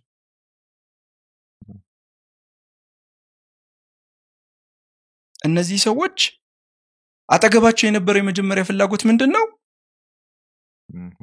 ማምለጥ ነው ሁኔታው የሚጠይቀው። መሸሽ ነው ማፈግፈግ ነው። ከማፈግፈግ በላይ አሰቡና የተጠሩበትን የለበሱትን ሞቶ ማዳን አደለ ወታደር? እሱን ኖሩት። በቃ የመረጥከውን ህይወት አሁን የሚጠይቅህን ዘለል ብለህ ሁለተኛውን አድርገህ ኖረው ነው። አልኖርም ደግሞ ቃል ምን አጨቃጨቀን? ነው? በመንገድ አይደለ? አዎ። እኮ እኔ የማስበውን ለምን ጭንበታሉ ደስተኛ ከሆነ በዛ አሁን ምን ያህል እንትን አዘጋጅታችኋል እናንተ? ያዘጋጃችሁ ሴሚናሮች ወር እንደዚህ ፕሮግራሞች ምናምን ነበሩ ከዚህ በፊት? እንደነገርኩህ ብዙ እኔ ስጨነቅበትም የነበርኩት ዋና ጉዳይ ሀሳብ የማደራጀት ነው። አንድ ጊዜ መናገር ከጀመርክ በኋላ የምትናገረው ነገር ከጠፋብህ ያው ትወድቃለህ። ስለዚህ የተጠናከረ ሀሳብ የሰዎችን ጥያቄ ሁሉንም ለመመለስ አይደለም። ቢያንስ ስትጠየቅ እንኳን እስኪ ጊዜ ስጡኝ የምትልበት ደረጃ ላይ መድረስ አለብህ ብዬ አስባለሁ። ወይም ደግሞ አብረን እንፈልገው እንኳን አብረን እናንብብ አብረን እናስብ ለማለትም እንኳን የእሱ የትህትና አቅም ያስፈልጋል። እና በተነሽ አፍሪካ የመጀመሪያ ቆየሁት ራሴ ጋር ሴሚናር ሳዘጋጅ ነው። ብሩክን ነው ሴሚናር ያስገባሁት መጀመሪያ። ይሄኛው እና ተደጋጋሚ ራሴን ለማብቃት መጽሐፎችን ለመጻፍ የሞጁሎችን ለማዘጋጀት አሰብኩ እሱን አደረግኩት እሱ ተደርጓል ብዬ ሳስብ branding identity ያችንን ምናምን ፈታ መጽሐፎች ምናምን ጨርሳል print አድርጋቸው? No print አልተደረጉ እነሱን ነገሮች አዘጋጀው። ከዛ በኋላ identity መፍጠር ነበር የሚጠበቅብን። ላለፉት ሁለት ወራት ሎጎዎቻችንን አዘጋጀን። ስለዚህ የሚዲያ campaign ማድረግ አለብን። እሱን almost አንድ ሳምንት ምናምን ገና እየጀመርን ነው። እንደዚህ promote ከሚያደርጉ ሰዎችም ጋር እየተነጋገርን ነው ያለ ነው ግን በዚህ አጋጣሚ ማስተላለፍ የሚፈልገው መልእክት በዚህ ሀሳብ ልክ እንደዚህ እዚህ ፖድካስት ላይ ቀርበን እንደምናወራው እንደዚህ የተለጠጡ ሀሳቦችን ላናወራበት ራሳቸውን የቻሉ ሜትሪክ የሆኑ የተመጠኑ ሰው ባለበት እይታ ልክ ነው ልታወራው የምትችለው እና በዛ ልክ የተዘጋጁ ናቸው። ስማቸው ያው ኢትዮጵያዊ ናቸው። በዚህ አጋጣሚ ቀይ ቀበሮ የሚባል ፓኬጅ አለን ቡና የሚባል ፓኬጅ አለን የሀገራችን ስሞች ኦዳ የሚባል ፓኬጅ አለን አክሱም የሚባል ፓኬጅ አለን። አንድ ፓኬጅ ደግሞ አሁን ለምሳሌ እንትን ሳንጋኒና የሚባል ፓኬጅ አለን። ሳንጋኒና ትግራይ ውስጥ ያለ ባህል ኩናማ ውስጥ ያለ ነው። በጣም interesting ነው። እና ሳንጋኒና ከ12 ክፍለ ዘመን በፊት ይህን documentary ሰርቸው ነበር። እና አንድ ህፃን ልጅ ድንጋይ ጨብጦ በእናቱ ሆድ ውስጥ ተወለደ የሚል myth ላይ ነው የሚጀምረው story የዛ የተወለደው ልጅ አስራ ሁለተኛ ትውልድ አሁን ትግራይ ክልል አለ። ለምንድን ነው ማንሰማው ግን እንደዚህ አይነት story ዎችን በእኛ ሀገር ላይ? ለምሳሌ አሁን usually እኔ አሁን expose የሆንኩት አሁን የግሪክ mythology ብትለኝ or የ Egypt ምናምን ብትለኝ more access አለኝ ለእነሱ information። አሁን አንተ ያልካቸውን ደግሜ እንኳን ስሙ መጥራት አልችልም። ሳንጋኒና። ሳንጋኒና ያልከው እንደዚህ አይነት myth ኦች ደግሞ በጣም ብዙ ይኖራሉ ልክ ነው። እኛ ሀገር እና ለምንድን ነው እነዚህ ነገሮች የማይወጡት ብለህ ታስባለህ? አንተ እዛ ቦታው ላይ ሄደ ስለሰራበት ለምን አይወጡም መሰለህ? አንደኛ ጥሩ ነገሮች የሚመጡ ከግሪክ ነው ብለህ ስትጀምር አይመጡም። በቃ እሱ እውቀት አለ። ለምሳሌ እኔ አንድ ፈተና ገጥሞኝ የነበረው የእኛን የቲያትር አቋቋማችን አሁን ብሔራዊ ቲያትር የሚሰራበት የትም የሚሰራበት. ድሮ ግሪካውያኖቹ ጣዖታቸውን ለማምለክ ከሚቆሙበት አቋቋም ጋር የተያያዘ ነው። የክርስቲያን ሀገር የእስልምና ሀገር ካልክ በኋላ የጣዖት አቋቋም ያለበትን የቲያትር መድረክ አትሰራም። እኔ እሱን ለመቀየር ጥረት ባደረግኩበት ሰዓት እንዲህ አንተ ከአርስቶትል ትበልጣለህ እንዴ? እኔ ከአርስቶትል አልበልጥም ግን ከአርስቶትል የተሻለ ሀሳብ ለማምጣት ምንም የሚገይደኝ የሚያስረኝ ምንም ነገር የለም። ህይወትን ለማየት የተሰጠችን እኩል ነው። በነገሩ ህይወት የተገለጠች እኩል ነው እኩል ቦታ ላይ። ግን እንዲህ ብሎ የማየት ልዩነት ነው ያለ more close ለሆነ ሰው ትታያለች። በቃ ዛዘር አርስቶትል እየደበቁብን ሚስጥር እንደዛ ነው የሚመስለኝ። so ኢትዮጵያ ውስጥ ያለው ነገር እንዳይወጣ የሚፈለግበት የማይወጣበትን መንገድ አንደኛ ነገር የእኛ ነገር አይጠቅምም የእኛ ነገር ትንሽ ነው ብለን አስበናል። እና ወደ ሳንጋኒና ስወስድህ ሳንጋኒና ይህ ድንጋይ ጨብጦ የተወለደ ልጅ አስራ ሁለት ትውልድ ይኖራል። አስራ ሁለት ትውልድ እየኖረ አሁን አስራ ሁለተኛው ትውልድ ያቺ ድንጋይ አለችው ተብሎ ይታሰባል ምንድነው? አንተ ስትጣላ እኔ እናንተ ብንጣላ በሬ በህይወት እያለ እግሩ በሰይፍ ከኋላ ይቆረጣል። ከዛ ቅልጥሙ እንደዚህ እንደ ቅንጭብት መጫወቻ ላይ ይጋደምና ያቺ ድንጋ ተጥላ ቅልጥሙን ለሁለት ትሰብረዋለች። አስቡ አንድ ጻል ሲወለድ ይዟት የወጣ ድንጋ ቅልጥሙን ትሰብረዋለች። ከዛ ይህንን ታሪክ አወሩኝ አወሩኝና ስጨርስ በጣም ቀዥቃዣ ስለነበርኩኝ እንዴ እሱን ነገር አሳዩኛል ከዛ እንዴ አይታይም እኛ ራሱ ተሰብሮ ነው የምናየው። ከተሰበረ በኋላ ነው አሉ። ከዛ በጣም ጎበዝ ጋዜጠኛ ልሆን ፈለግኩኝና evidence is powerful so I need evidence ምናምን ግግም ጋዜጠኛ ልሆን ማለት ነው። ከዛ አእምሮ በቶሎ አንድ ነገር ነገረኝ። አስራ ሁለት ትውልድ ሙሉ አለ እየሰበረ ነው ብለው እየታረቁበት የኖሩበትን ያችን ትንሽ ጠጠር እኔ በካሜራ አሳየው አላሳየው value ምንድን ነው የዛች ድንጋይ ዋና ዓላማ ያንን ማህበረሰብ በሰላም ማኖር that's life እውነትም ሆነም አልሆነም ማለት ነው። ስለዚህ አንተ ያንን investigate አድርገህ መውጣት እኔ የተነሽ አፍሪካ ዓላማ ሆነም ያችን ትንሿን ጠጠር ማሳየት አለ። ድብቁ ሚስጥር ልንገራችሁ። እኔ- ምንም ድብቅ ሚስጥር የለኝም። ምንም ነግራችሁ ነገር የለም። ስልት አመት ምንም ስልት የለም። ምንም ስልት ምናምን ሚስጥር የሚፈልግ ሰው ሚስጥር የለኝም ስልት የለኝም ያለው ሰው ካለ እኔም አስር ሄዳለሁ መንገዶች ምናምን ወደ success የሚያቀርቡ ምናምን የለም።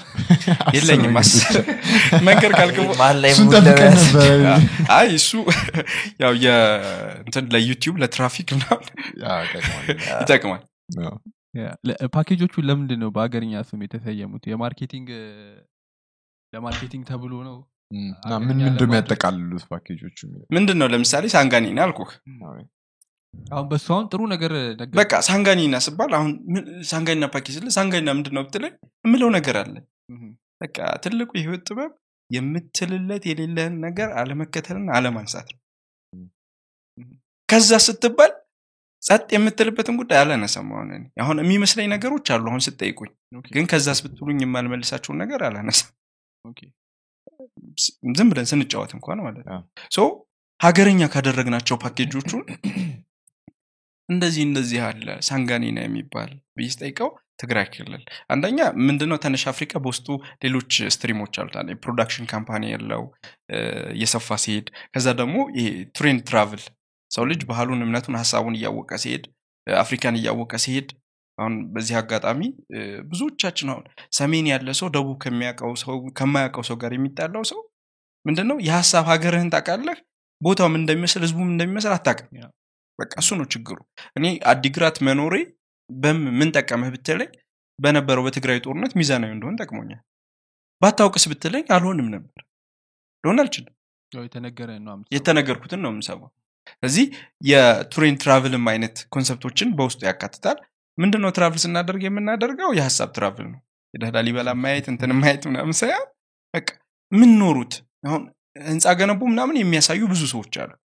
ሲኖሩ በምን ሀሳብ ኖሩ አሁን ላሊበላ ሄደን አይተን የምንመጣው ከአንድ ወጥ ድንጋይ የተፈለፈለ የአባቶቻችን ጥበብ ነው የምትለው ማለት ነው። አንድ ግቢ ውስጥ ላይ አባቴ የሶስት አባዋራ ቤተሰብ እያንዳንዳቸው ዘጠኝ አስር ምናምን ያላቸው ወደ ሰላሳ ምናምን ልጅ ያለበት ሶስት አባዋራ ሶስት ምናምን ባል ምናምን ያለበት ሰላሳ ምናምን ዓመት ሳይኖሩ ሳይጣሉ ኖረዋል። እንዲህ ማህበረሰብ ጥናት ከዚህ ቦታ ውጭ ይታጠናል። ላሊበላን ስታይ አይታይም እሱም ማሳየት ነው። ስለዚህ ትልቁ ነገር እሱ ስለሆነ አገርኛ ማድረግ ጠጠሯን ነው የምናየው እኛ እየፈለግን ቀጠሯን ነው የፈለግን ያለ ነው ገብተዋል እና ምንድን ነው እ፣ በሀገረኛ ስናረጋቸው ግን አንድ የሆነ መጥፎ እይታ አለ። በጣም ማልወደው እኛ ኢትዮጵያኖች እንለያለን። ወደ ጎሳም ትወርዳለህ? አንለይም አይ አንለይም እኛ እንትና ብሄር ኤክስ ብሄር ያው ብሄር ላለ መጥራት ነው አሁን። እና እንለያል። ማለት ትልቅ ለመሆን እኮ የግድ መለየት አያስፈልገንም። እኔ ከአንተ ጋር እኔ እኮ እሱን እመስላለሁ እሱ እኔን ይመስላል ብዬም እኮ ትልቅ መሆን ይችላል መለየቴ ሳይሆን ትልቅ የሚያደርገኝ ምንድን ነው ያለኝን ነገር ማዋቄ ያለህን ነገር እውቅና መስጠቴ ነው ትልቅ የሚያደርገው። እሱ ነው ሌላ ነገር የለም። እና የኢትዮጵያ ስም ያደረግናቸው አፍሪካ ላይ ያለ vision ይዘን እንዴት የኢትዮጵያ ስም ታደርጋላችሁ? የፓን አፍሪካኒዝም መስራች መሆኗ በታሪክ ውስጥ ላይ የአፍሪካ የነጻነት ንቅናቄዎችን በመምራቷ። ብዙ ሀገራቶች የራሳቸውን ሀሳብ ሲቀርጹ ከኢትዮጵያ የሀሳብ ምሳሌ በመውሰዳቸው። በታሪክና በነበረን የጦርነት አብሮ የመኖር የመገፋፋት ታሪኮች ውስጥ ሁሉ ለዓለም መድረክ አስተምረን ነው የነበረ ነገር ስላለ እነሱን ነገር እናነሳቸዋለን። ስለዚህ አሁን ቀይ ቀበሮ የት ነው ብሎ አንድ አፍሪካዊ ቢጠይቅ ኢትዮጵያ ውስጥ አይደለውም የሚለየው። አፍሪካ ውስጥ ነው ምክንያቱም artificial border ነው ያለን ሲጀመር። በጣም ጠንካራ የማያስገባ border በወታደር አቁመህ አገር ውስጥ ላይ ድህነት እየገባ የሚጠዘጥዝህ ከሆነ አንተ border የለህም። ኧረ፣ የአፍሪካን ቦርደር እንደ ውሃው ነው እያስብ ነው ያለ ነው ለምን ከዩሮፕ ጋር ላገናኘ ነው? እ፣ አሁን ብለው ሰው ሁሉም አርቲፊሻል ቦርደር ነው ከሆነ እሱ ነው። አሁን ምንድን ነው የአፍሪካ ተመሳሳይ ችግሮች ናቸው። የተለያየ ቦርደር አለን ብዬ የተነሳው። ከዛ አህጉር አቀፍ አድርገን እንነሳና አለም አቀፍ አድርገ ነው። ከዛ ሰው አቀፍ ወደሚሆን እሳቤ ውስጥ እንሄዳለን ብለን ያስብነው እና አውሮፓ ተብሎ ለሚነሳው ጥያቄ ብዙ ጥያቄዎች ይነሳሉ። አሁን እኔ ያልጠበቅኩት ጥያቄ ሰሞኑን ምን ገጠመኝ መሰላችሁ? ተነሽ አፍሪካ ነው የሚለው ስሙ አፍሪካን እንደዚህ የሚያነሳት ሰው መስል ያለው ወንድ ሰው ነው። ከውስጥና በስራ አጋጣሚ ያገኘዋት አንዲት እህት ደውላ እንዲህ አፍሪካን ለምንድን ነው ወንድ የሚያነሳት? እኛ ሴቶችስ ያለች እም፣ ተነሽ ተባለ አፍሪካን እንደ ሴት ከቆጠርክ በኋላ እንትን ትላለ ለእሱ ስለምን አልተከራከሩም? ለሱ ስለምን ባይነሪ ነው ከዛ ደግሞ ይቀጥሉልህና አንድን ነገር የምትጠራው በኦሪጅኑ ነው መቼም አደለ የሆነ ነገር ጥራ ብልህ ከኦሪጅን ተነስተ ጠራል ትላል ሁሉም ነጮች ሁሉም አውሮፓውያኖች በአንድ ጉዳይ ይስማሙና አንድ ጉዳይ ላይ ያስማሙ። የሰው ዘር መገኛ የት ነው ይለዋል አፋር ነው ይለዋል በተደጋጋሚ የአርኪኦሎጂ ጥናት ይነግሩሃል መጽሐፍ ይጽፉበታል article ኣቸው shelf ያጨናንቃል። ከዛ በኋላ ግን ለሰው ዘርና ለዓለም አቀፍ ምሳሌ የሆነ ነገር ለመስራት ከኢትዮጵያ ስም ስትጀምር ማለት ነው አካታች አይደለም ብለው ይጠይቋል እንደውም እኔ አሁን ከአፋር ራሱ አለን ፓኬጅ አለን አርዲ የሚል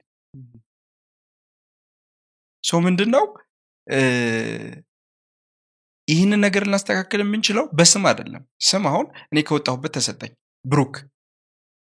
እና አውሮፓ ውስጥ ሄጄ ለመናገር የሚያስፈልገኝ ስሜን ጄምስ ብዬ መቀየር ሳይሆን ሀሳቤን ለአውሮፓም ለአፍሪካም ለኢትዮጵያም የሚመጥን ማድረግ nomenclature የሚደረገው ከመጣህበት identity ነው። ስሜ እንኳ አደለ የምናየው ነገር በሙሉ እዚህ አሁን ሶፋ ምናምን ምናምን የምንላቸው ሶፋ እንግሊዝኛ ነው? በሚለው እናያዘው። አገርኛ Yes, አይደለም። አዎ። Definitely not። አ፣ ብቻ ብረት ድስት ድስት ምጣድ፣ መኪና አውሮፕላን ቃላቶች ናቸው እ? የፈጠሯቸው ሰዎች። የእኛ ቃላቶች ራሱ እነዚህ እነ ምጣድ እነ እንጎጎ ምናምን የሚባሉት. እነዚህ እነሱ ራሱ አሁን በባህላቸው ተሰየሙ። አውሮፓ ሄደው ሲሸጡ በአውሮፓ ካልቸር ልክ እንዲሰሩ ማድረግ ነው እንጂ የሚጠበቅብህ እንጎጎን ሌላ ስም አታወጣለት ሲጠራ ጠሪው ለማ ጎጎጎ እያለም ይጥራው ፖይንት መሸጥ ነው ሀሳቡ የሚሆን ያነሳውልህ ፖይንት እሱን ለምንድን ነበረ መሰለ አሁን ብዙ ጊዜ ስፔሻሊ አሁን አዳዲስ የሚከፈቱ ሬስቶራንቶች ምናምን የጁስ ስማቸውን የሜኑ ስማቸውን እንደዚህ ወጣ ያሉ የኢትዮጵያ ስሞች ምናምን ያደርጉታል። እና ጭንቅላቴ ውስጥ አስቤው የነበረው ነገር ምንድን ነው ለማርኬቲንግ ቴንሽን ሞር ግራብ ለማድረግ unique የሆነ ነገር ከሆነ ቶሎ ሰው attention grab ማድረግ ይችላል። አሁን ያነሳቸው ቀይ ቀበሮ ምናምን ሲባል ራስን ለመገንባት የሆነ ሰው ቀይ ቀበሮ የሚባል ፓኬጅ ገዛው ሲል weird ነው አይደል እና ከዛ አዎ፣ አሁን ለምሳሌ የሚገርምህ ቀይ ቀበሮ አንዳንዶቹ ታሪክ ለመናገር ነው። አንዳንዶቹ ደግሞ የኔ ጉዞ ነው። አሁን ከፓኬጆቹ መካከል ቀይ ቀበሮ የምትወክለው የኔን ጉዞ ነው። በሀገራችን ያለው አንድ ስሙን የማልጠራው ትልቅ ሚዲያ ውስጥ ሰራ ነበር። እና አርታኢ ጋ በአንድ ጉዳይ ተጋጨን። የተጋጨንበት ጉዳይ ቀይ ቀበሮ እና በቀይ ቀበሮ ጉዳይ በአለም አቀፍ ደረጃ ትልቅ documentary ለመስራትም እየተንቀሳቀስኩ ነው በዚህ አጋጣሚ እና እንዴት ሆነ መሰላችሁ? ቢኒያም አድማሱን ታስታውስታላችሁ ብዬ አስባለሁ። ምን ላይ? ባሌ ተራሮች ላይ? እየጠበቀ እያለ ቀበሮ ሲቃጠል ለሱ ብሎ እሳት ተቃጠለና ያው ቀበሮውን ለማትረፍ የወሰነው ውሳኔ ነው እና ይሄ ግጭት ምናምን ሲመጣ documentary ርዕስ ታስገባል ከዛ approve ይደረግልሃል። እንደዚህ ነው መንግስት ሚዲያ። ሳስገባ የነበረው ለቀይ ቀበሮ ይሞት የነበረው ትውልድ የት ገባ የሚል ርዕስ ለሰው መሞት ቢያቅተው? ምክንያቱም ይሄ ልጅ ከኛ ሰበዝ ነው ከኛ ነው የተመዘዘው ከኛ ማህበረሰብ ነው። ያ ትውልድ እንዴት sample ሳይሆነን ቀረ ብዬ ከሱ profile story ወስጄ documentary ለመስራት አሰብኩኝና አርታዒዋ የመለሰችልን መልስ አይሆንም አለች። ለምን ስላት? አዎ ይሄ ለከተማ አይሆንም ተራራ ሀገር ላለ ሰው ነው የሚሆነው ለተራራ ሰው ብታቀርብላችሁ ጥሩ ነው አለችኝ። እና አንድ ያለች ነገር ተመቸኝ። ቀይ ቀበሮ የተራራ ሰው ምልክት ነው። እካ ቢያንስ ቢያንስ ይቺ ሴት ምን ታቅ ነበር? ተራራ ላይ እንደምትኖር ቀይ ቀበሮ ታቅ ነበር። እና እሱን ነገር የስልጠና ዋና ጭብጡ በውስጡ ምንድን ነው የሚይዘው? የተወረወረብህን የሆነ አይነት ጦር እንዴት አድርገህ ለህልም አለም መስራት እንደምትችል ብዙ ነገር ይወረወርበታል። ሰው ሰው ሆኖ ሲኖር personal ግጭቶች አሉ። ከአካባቢ ጋር አለ ከማህበረሰብህ ጋር ወላ ሁሉ meta ከሆነ power ጋር ሁሉ ትጋጫል እነዛን ሁሉ ግጭቶች ተጠቅመህ ምን አይነት ነገር መስራት አለብህ ብለህ ስታስብ እኔ ቢኒያም አድማሱን ቀይ ቀበሮን አይሆንም ብላ በቃ የማይመጥን ሁሉ ምናምን አይ- አይነት ነገር ማብጠልጠል አለ አደለ ማብጠልጠል ለቃላቱ። ከዛ ውጭ የሚገልጸው ነገር የለም። እነዛ ነገሮች ተከሰቱና እኔ ግን ምን ሆነ? አልተሰማኝም። documentary ው ቀረ። documentary ውን እኔ በግሌ እየሰራሁት ነው። ከዛ ደግሞ ቀይ ቀበሮ የሚል የስልጠና ፓኬጅ ያደረግኩት ሰው የትም ቦታ ህልማችን የሚሰጡን ሰዎች አሉ። ምንሰራውን የምናደርገውን ነገር። አንዳንድ ጊዜ ስራ የሚፈጠር የሚመስለው ሰው በ vacancy ይመስለዋል። እኔ ቀይ ቀበሮ ፓኬጅ ክብራትና ክብራን የተሰጠኝ በሰደበችኝ አይሆንም ባለች ሴት ውስጥ አልፎ ነው። እና አይሆንም አይቻልም እዚህ ጋር አይደረግም የሚሉት ሰዎች የስራ opportunity እየሰጧችሁ ነው እና ተጠቀሙበት። ስለዚህ ሌላ ፓኬጅ ምንድን ነው ያለው? mention ያላደረግነው ካለ almost ጠቅሰናቸዋል። የተረሱ ሊኖሩ ይችላሉ ሌላ ዋጋ ተላቸዋል አሁን maybe የምትነግራቸው ከሆነ። ዋጋ እስኪ እየተነጋገርንበት ነው ያለ ነው marketing ኡን እያጠናን ነው ያለ ነው ከተማ ውስጥ ያለውንም ነገር ምንድነው? ቅድም ያነሳው ነገር አለ ዋና ጉዳይ አዳራሽ ውስጥ ሞልቶ ሰውን ለመስጠ- ለም- ሰብስበህ የሆነ ማሰልጠን አይደለም። እያንዳንዱ ሰው እኛ ባወራንበት ልክ ከዚያም በላይ ቢያስፈልግ ካምፕ አዘጋጅተንለት እያንዳንዱ ነገር ላይ ተጨቃጭቀንበት በቃ ነገሮች በዛ ልክ እንዲሆኑ እንፈልጋለን። እሱን ለማድረግ የሚያስፈልጉ ነገሮች cost ኦች እንትን እያሉ ነው። ግን ብሩኬ አታስብ ብዙ አይደለም. ሌላ communicate ሊያደርግ የሚፈልጉ እናንተ ማግኘት የሚፈልጉ ሰዎች ምን ምን ቦታዎች ላይ ሊያገኙ ይችላሉ? ምን አይነት social media ዎች communication platform አችሁ ምን ይመስላል? በቅርቡ የጀመርነው almost ምንም subscriber የሌለው የዩቲዩብ ቻናል አለ። አሁን ምንም subscriber የለውም። ነገ ብዙ subscriber ይኖረዋል። so ተነሽ አፍሪካ ብላችሁ የዩቲዩብ ቻናል አለን። በቲክቶክም እንዲሁም በቴሌግራምም ሊያገኙን ይችላሉ በእነዚህ መንገዶች ደግሞ መረጃዎችን ቶሎ ቶሎ update ስለምናደርግ በቅርቡም ምዝገባ ጀምረን ወደ- ስልጠና መግባታችን አይቀርም። መጀመሪያ መዘገበው። ኧረ እባክህ! affordable ነው አልከኛ affordable ነው ችግር የለውም። እኔ አንድ ጥያቄ ልጠይቅ ግን እሺ። አሁን እንደዚህ የምታወራቸው ነገሮች ሰው- ሰዎች ወደ ራሳቸው እንዲመለከቱ ያላቸውን ነገር እንዲያውቁ የሚፈልጉት ነገር ራሳቸው ጋር እንዳለ እንደሆነን የተሰማኝ አሁን ካደረግነው ውይይት ማለት ነው። እና አንተ አን- አንተ ውስጥ ያለው ነገር ሰውን ማሰልጠን ወይም ደግሞ ሰውን እንደዚህ አይነት information መስጠት መሆኑን እንዴት ልታቅ ቻልክ? ለምን ጋዜጠኛውን አልቀጠልክም? እንዳልክኝ documentary እየሰራ ነው፣ ቲያትር ባለሙያ ነህ፣ ትስራበት አትስራበት አላቅም እና ሌሎች ነገሮችም interest ኦችም ሊኖሩ ይችላሉ ምናልባት እና እነዛ ነገሮች ላይ ለምን አልሰራም? ለምን እዚህ ላይ ይህን መረጥክ? በጣም የሚገርም ነገር እዚህ አጠገባችን አብሮኝ የሚሰራ ራይን የተካፈለም ሰው ስላለ ለምስክርነትም ቅድም ያልኩን ነው ገደብ አላስቀምጥም ማለት ይህን ነገር የምሰራው አንድ ስራ ነው እንጂ ብቸኛ የመረጥኩት ስራ አይደለም። አሁን ተነሽ አፍሪካን ስናስብ ምን እናስባለን? አፍሪካ ጃዝን እናስባለን። አፍሪካ ጃዝ ከ poem ጋር የተገናኘ ማለት ነው። እና የአፍሪካን ሀሳቦች ለምን በግጥም አናቀርባቸውም እነሱን ግጥሞች melody ተሰርቶላቸው ሊሆን ይችላል በተለያየ በ fine art ሊሆን ይችላል። ሰብሰብ ብለን ለምን ሀሳብ አናቀርብበትም? ብለን የምናስብበት platform አለን እየሰራንበት ያለ ነው ጉዳይ አለ። ጋዜጠኝነቱም አለ የቲያትር ባለሙያ መሆኑም አለ። ከዛም ውጭ የማደርጋቸውም የተማርኳቸውም ትምህርቶች አሉ። ግን ምንም ሜዝ just ቲያትር የመጀመሪያው የዩኒቨርሲቲ ቆይታ ስለሆነ ነው እንጂ ከዛው ውጭ ያሉት የትኛውም paper value ናቸው። ማለት ለመማር ስፈልግ የትኛውን ቦታ መማር አለ ብዬ ስለማምን። ግን ምንድን ነው እኔ ራሴን የምትማሩት ካለ ከኔ ብዙ የሚያስተምር ነገር እንኳን አለ ብዬ ባላምንም ግን የምትማሩት አንድ ነገር አለ ብዬ አስባለሁ ሞገደኝነት። አላስነካም። በእኔ በራሴ ነገር በምፈልገው ነገር ከመጣህብኝ እናቴ ጋር የመጋፈጥ አቅም አለ። ማለት ይህን ለማድረግ አይ ይህን መንገድ መከተል የለብህም ብላ የምትወደኝ እናቴ እየለመነችኝ እያለቀሰችኝ ጎዳና ላይ ተኝቼ አውቃለሁ። እ፣ የትምህርት ቤት እርሰ መምህሬ በርጋ ጠብቆ አንተ የትም አትደርስም ብሎኝ ያውቃል። ከዛ በጣም ይናደድብኝ ስለነበረ ቅላስ እየጠበቀ አንድ ሽማግሌ እርሰ መምህር አስበዋል። በልጅነት ዘጠነኛ ክፍል እያለ ሰው የሌለበት ይጠብቅና አንተ የትም አትደርስም ይለኛል በጆሮዬ እና እኔ ስማር እኛ ትምህርት ቤት እርሰ መምህር በጀት ፋሲሊቴት የሚያደርግልን ሰው አልነበረም ለእኔ ቅላስ እየጠበቀ በጆሮ እየመጣ አንተ የትም አትደርስም የሚል ሪፖርት የሚያቀርብ ሰው ነበረ። ግን በእነዚህ ሁሉ ምክንያቶች ብዙ ለመውጣት የሚያስቸግሩ ነገሮች ላይ ሞገደኛ እንደሆነ ያደረገኝ አንድ ምሳሌ አለ። እ፣ እነ ዶክተር በላይ አበጋዝን ታውቋቸዋላችሁ? በቃ እነሱ ተወልደው ካደጉበት ጎረቤት ነው ያደግኩት so እኔ ከተወለድኩበት ከዛች ገጠር ከዛች ምንም ከማጠቀም ቦታ ላይ ሰው ከወጣ ወይኖት ይቻላል ይቻላል ይባላል አሁን ብዙ ጊዜ ምንም መጮህ እኮ አያስፈልግም። ማራቶን ይቻላል ማራቶን አሸንፋለሁ አትልም አይደል? ኃይሌ ካሸነፈ በኋላ እኮ ተችሏል በቃ። አንድ ነገር ከተደረገ በኋላ ተችሏል። ስለዚህ የተቻለን ነገር ማድረግ ምን ያቅታል?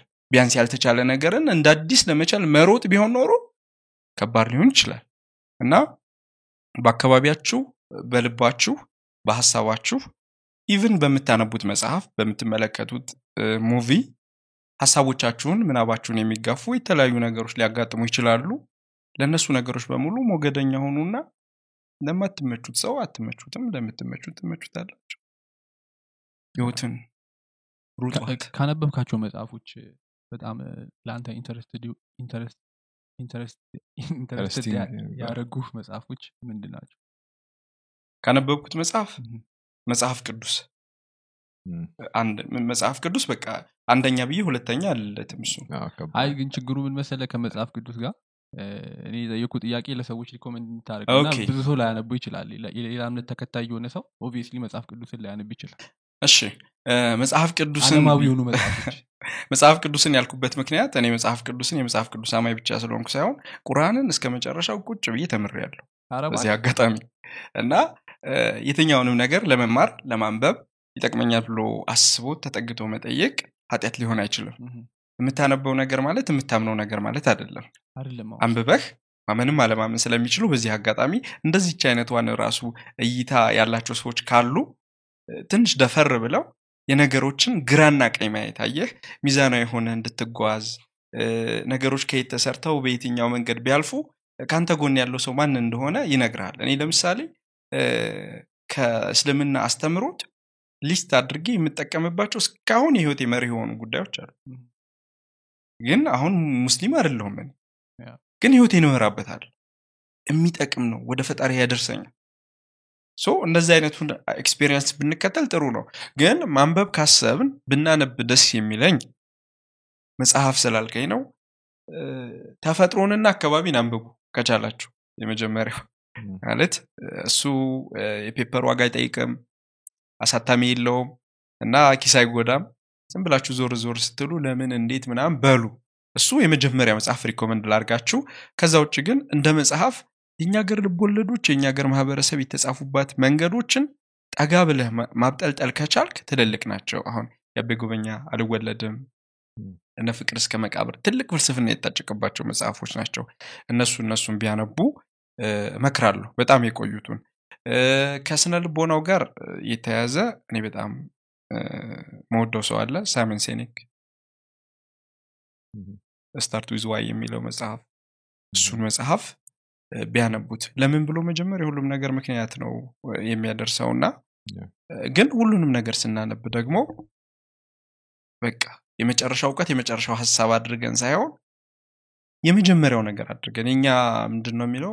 motto ዋችን ራሱ sky the limit አይደል የሚባለው sky the beginning ነው የሚለው። እና የመጨረሻው ሳይሆን የመጀመሪያው አድርጋችሁ ከየትኛውም ነገር ተነስታችሁ አንብቡት። nice። አንዳንዱን ለእውቀት አንዳንዱን ለወሬ አንዳንዱን ደግሞ ያው ስራ ላለመፍጠር አገላብጡት። ከሌሎች ጥያቄዎች ስላሉ documentary ምን ያህል documentary ሰርተሃል? ውይ በጣም ብዙ ማለት ብዙ ስልህ አሁን ብጠይቀኝ ግን አሳየኝ ምናምን ብትለኝ አሁን በቅርብ የሰራሁት ሁለት ሶስት ሊኖረኝ ይችላል እንጂ ፋይል የመያዝ ችግር ነበረብኝ ከዛ በኋላም ደግሞ ያው ጦርነት አውዳሚ አይደለ? ሰውንም ህይወት ምናምን ያወድማል። ብዙ ፋይሎቼ በጦርነት በነበረበት አካባቢ ስለነበርኩኝ ወድመዋል። ግን ምንድነው? የየቀን ከቀን ስራ በለው። ዝም ብለህ የምታየው ነገር አለ አይደለ? እሱን ነገር document ማድረግ ከቻል እሱን document ማድረግ ከቻል documentary አይደል?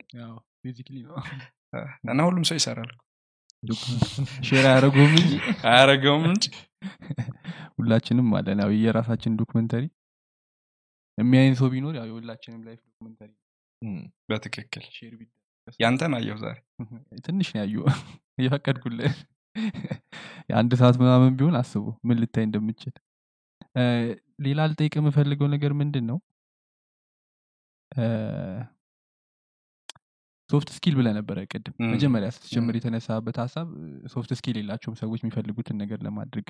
እነዛ soft skill ኦች ምንድን ናቸው? አጠር አድርገ ከኮርስም ብዙ ሳንወስድብህ? okay ችግር የለውም። ይህ እነዚህ soft skill የምንላቸው ነገሮች ምንድነው?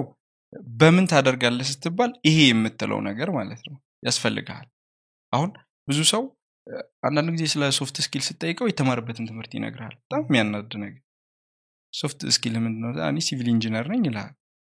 ከዛ ማለት አይ ይሄ ሙያ ያለኝ ይህንን አደርገዋለሁ ምናምን ይልሃል። እና ለሱስ ምንድን ነው ስትለው certify የሆነበትን ነገር ነው የሚያቀርበው። በእኔ እይታ በእኔ አገላለጽ ግን soft skill የሚለው አንድን ነገር ለማድረግ የተነሳበት ጉዳይ አለ። ስለዛ ነገር deep እየጠየቅ በጣም በጥልቀት እያደረግከው በጣም በጥልቀት እያሰብኩ የምትጓዝበት የትኛውም አይነት ጉዞ በቃ እሱ soft skill ነው። ሌላ ምንም የለውም። በጥልቀት ታደርገዋለህ በጥልቀት ታስበዋለህ በጥልቀት feedback ትወስድበታለህ ስለምታደርግ ትማርበታለህ ስለተማርክበት ሌላ ቀጥሎ የምታደርግበትን ታቅድበታለህ። እንደዚህ አይነት ምልልስ የሚመላለሱ ሰዎች soft skill አላቸው። እዚህ እዚህ ብለን ልናጠባው አንችልም። አሁን border እንዳናስቀምጥባቸው ማለት ነው። እንዲህ የሚያደርጉት ነገር ካለ ለእኔ soft skill መጀመሪያ ጭንቅላት ውስጥ የተፈጠረው soft skill ግን ስራ apply ስታደረግ soft skill ምንድን ነው ስትባል communicate አደርጋለሁ ከሰው ጋር Excel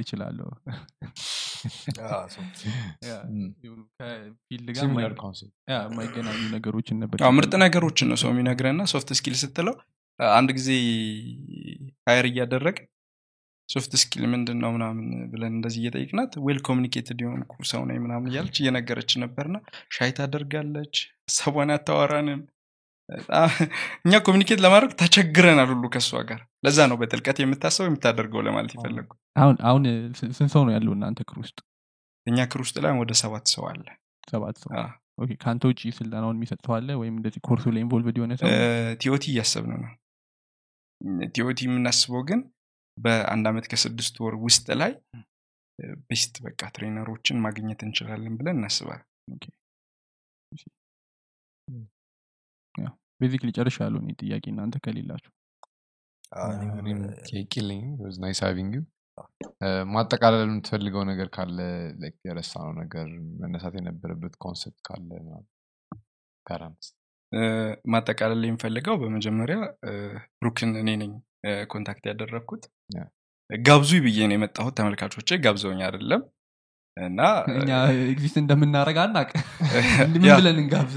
እኮ ልክ ነህ። እና ጋብዙ ብለህ ስትመጣ ደግሞ አንዳንድ ጊዜ በእኛ ሀገር የተለመደ ሁኔታ አለና ሰው የሆነ ደረጃ ላይ ደርሶ ስልክ ምናምን ተጨናንቆ invite ሲደረግ እንጂ የሆነ startup ላይ ሆነ ጋብዙኝ ምናምን እኔ ለብዙ ሰዎች ምናምን እንደዚህ ይልቃሉ ችግር የለብኝም። ለማንኛውም ሰው ሀሳብ ማካፈል ነው። ምንም ሌላ ነገር የለም የምታካፍሉ ሀሳብ አለ ወይ ነው ጥያቄው? እና በዛ ልክ trust ስላደረጋችሁኝ ከልብ አመሰግናለሁ። በመጀመሪያ ቀጥዬ ማስተላለፍ የምፈልገው መቼም ስለ ሰው እያወረን አደለ አሁን ያለበት የሀገራችን ሁኔታ ይመለከተናል ያገባናል። እና እኔ ከየትኛውም ፖለቲካ ፓርቲ ጎን አደለውም ከየትኛውም ምንም አይነት አመለካከት የለኝም። ግን please የሰው ልጅ በሰላም ወጥቶ በሰላም ገብቶ ተፋቅሮ ተከባብሮ የሚኖርበትን ነገር ለማድረግ እያንዳንዳችን በጸሎት ሊሆን ይችላል። ክፉ አለማድረግ ራሱ አንድ ትብብር ነው። እኔ የራሴን ኃላፊነት ከተወጣው ብሩክ ከደገመው then collective power ይሆንና community ይፈጥራል። በዚህ መንገድ ሂደን ሀገር ማዳን ቢያቅተን ሰውን እናድን። ግድ የለም ሰው ከዳነ ሀገርም አህጉርም አለምም ትድናለች እና በዚህ ሰዓት ደግሞ በተለያየ ሁኔታ ውስጥ ላይ በግጭት ባሉ ቀጠናዎች ሁሉ እግዚአብሔር ሰላሙ እንዲያወርድ ምኞቴ ነው። አሜን እናመሰግናለን። እኛም እዚህ ድረስ ስለመጣ ስለጠየክም በጣም እናመሰግናለን። አይሆፕ በቀጣይ ደግሞ ስራዎችን ሰርተ ሰዎች ተመዝግበው እንዳልኩ ብዙ ሰዎች ከአንተ ኋላ ፈርተው ብሩክም ተመዝግቦ አንተ ጋር ተመልሰ የምትመጣበት ተመዝግቧል። ያው sleep ነው። የቀረው። ያው ተመልሰ መጥተህ ደግሞ ያገኘሃቸውን አዳዲስ experience ኦች share እንድታደረገን እንፈልጋለን። Thank በጣም Yeah.